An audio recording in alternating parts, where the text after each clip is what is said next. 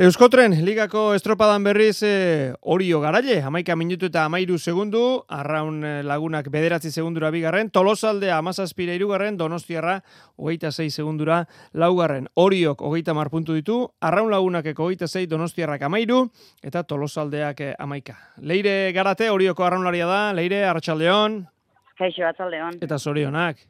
Eskerrik asko. Hase, azte burua. Bai, e, gisa zan boro bilatera zego azte burua. Bai. Konta iguzu, gaurkoa, e, nola joan da estropada, ia ia ziratik aldea atera duzue eta eta martxa? Bai, e, beroketa ez da oso egokizia izan, baina, bueno, gero lehengo largua e, arraunian oso gustora indogu, eta bigarrena ba, defendatzen, defendatzia lortu dugu. Oso ondo ez dugu, baina, bueno, defendatzia lortu dugu. Zergaiti diozu oso ondo ez duzuela egin?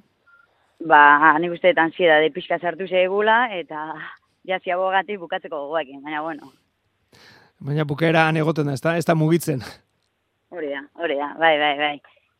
Burruka oin bihar, eta lortu dugu burukatzia bukara arte, eta azkenean lortu dugu banderak netxea jutia. E, leire, askotan, e, borrokarik handiena norbere buruarekin izaten da, e, hori eutxinaian, ondo egin behar horretan, hori izaten da borrokarik handiena zailena? E, bai, bueno, e, kostatzen da, ba, ekipu handanok batian eta askotan juten gera, ba, itxaso txarrakin, bakuta beria libra hona izan, eta hori da azkena emiar duguna, ekipuan joan behar gera, eta hori kostatzen da gehien, bai.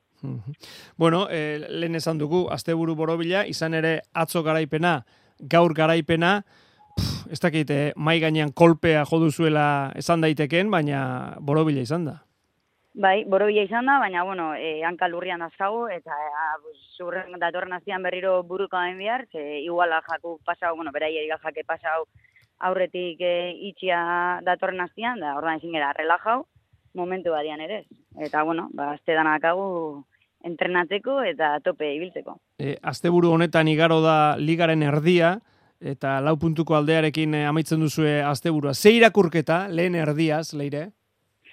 Ba, burruka kristona dagola, eta ba, azte oso aprobetsa behar dela ondo entrenatzeko, azte buruan e, estropa politxak itxeko, ze bestela ikusten dan bezala, edozen momentutan e, edozen alda egon garaie. E, Sentsazioa zer daukazue, e, detaile txiki batek gutxe egitea nahikoa dela e, horiok aurre hartzeko, edo, edo donosti arraun lagunak egartzeko, alegia e, oso parekatuta zaudetela?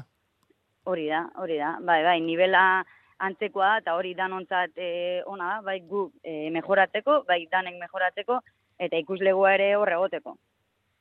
Sortzi ba, jokatu, bai. e, zei falta? Bai.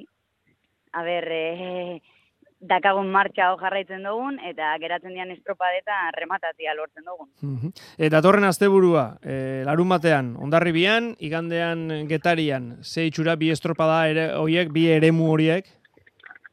Ba, getarikoa pixka zai izango da aldeko latua ongo dalako, orduan teknika eskatuko digu, eta, bueno, ba, ondarri guztai egun e, estropada ere da, eta, ber, e, bisetan lau puntito lortu ditugun bakoitzean, eta gustora bukatu, no? Azte honetan bezala. Bukatzeko, eh, nola dago horio, taldea bera, nola, nola zaudete, nola definituko zenuke zuen oraingo egoera, animoz eta... Hombre, ba, azte buru honekin, ba, oso motibauta, baina badakigu zer dagoan, eta aztero lan egin behar dugun zerbait da. Osea, ez gera konformatzen indegunakin, ze badakigu nundazkagun faioak, eta aztia nahi dugu o mejoratzeko gure dazkagunak atxe danak. Uh -huh. e, alirona, ongi etorria daukazue? Bai, noski, bai, bai. Atzo eta gaur edo gaur biak? Gaur biak itxugu igandian, bai. Doblete? Hori da, hori da. ba, bai, bai. gozatu, bai. merezi duzu eta leire garate eskerrik bai. asko gurekin izateatik, zorionak. Vale, eskerrik asko.